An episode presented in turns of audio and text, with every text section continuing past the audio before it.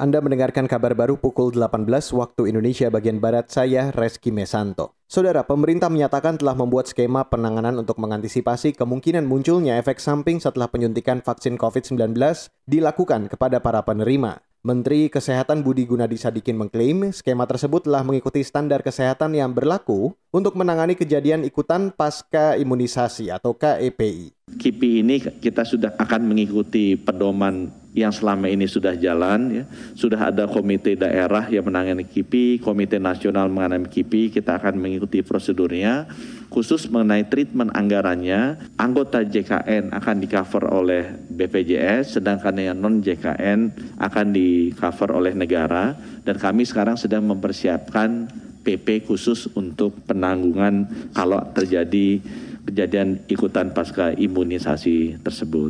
KIPI adalah efek samping yang timbul setelah vaksinasi disuntikan kepada individu penerima vaksin. Menurut Badan Kesehatan Dunia atau WHO, gejala KIPI beragam dari ringan hingga berat seperti pusing, ketidaknyamanan atau kelainan hasil pemeriksaan. Kurang lebih ada lima kategori penyebab KIPI antara lain reaksi terhadap vaksin, reaksi terhadap mutu vaksin, dan reaksi karena adanya kekeliruan saat melakukan vaksinasi.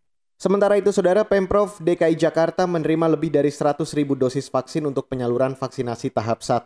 Kepala Dinas Kesehatan Jakarta, Widya Stuti mengatakan, jumlah itu masih kurang untuk memenuhi jumlah nakes di tahap 1.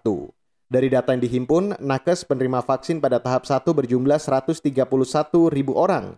Padahal untuk setiap orang dibutuhkan dua dosis vaksin. Nah, jadi total DKI menerima 120.040 vial yang kami simpan dalam cold room. Cold room ini adalah suatu tempat dengan suhu terjaga supaya menjaga valid potensi dari vaksin.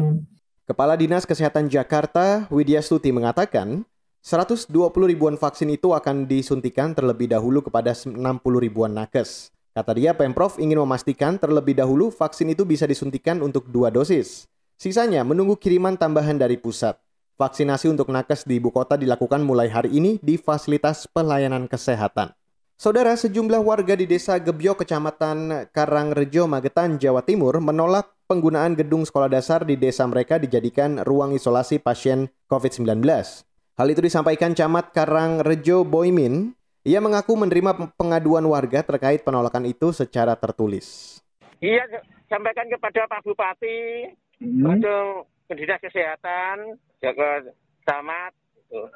tembus tembusan tembusan saya tembusan saya. Yang menolak itu berapa warga gitu? Ya kira tiga puluh ya kira Alasannya ya macam-macam mas karena dia tuh takut karena covid itu kan rawan semacam itu gitu hmm. ya. Tempatnya sekolahan kan di, di tengah-tengah pemukiman kurang jelas banyak itu besok besok itu kan disampaikan.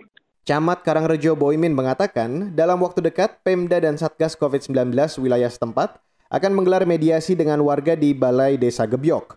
Bangunan SD itu rencananya akan digunakan untuk mengantisipasi membludaknya pasien COVID-19 RSUD setempat. Demikian kabar baru KBR, saya Reski Mesanto.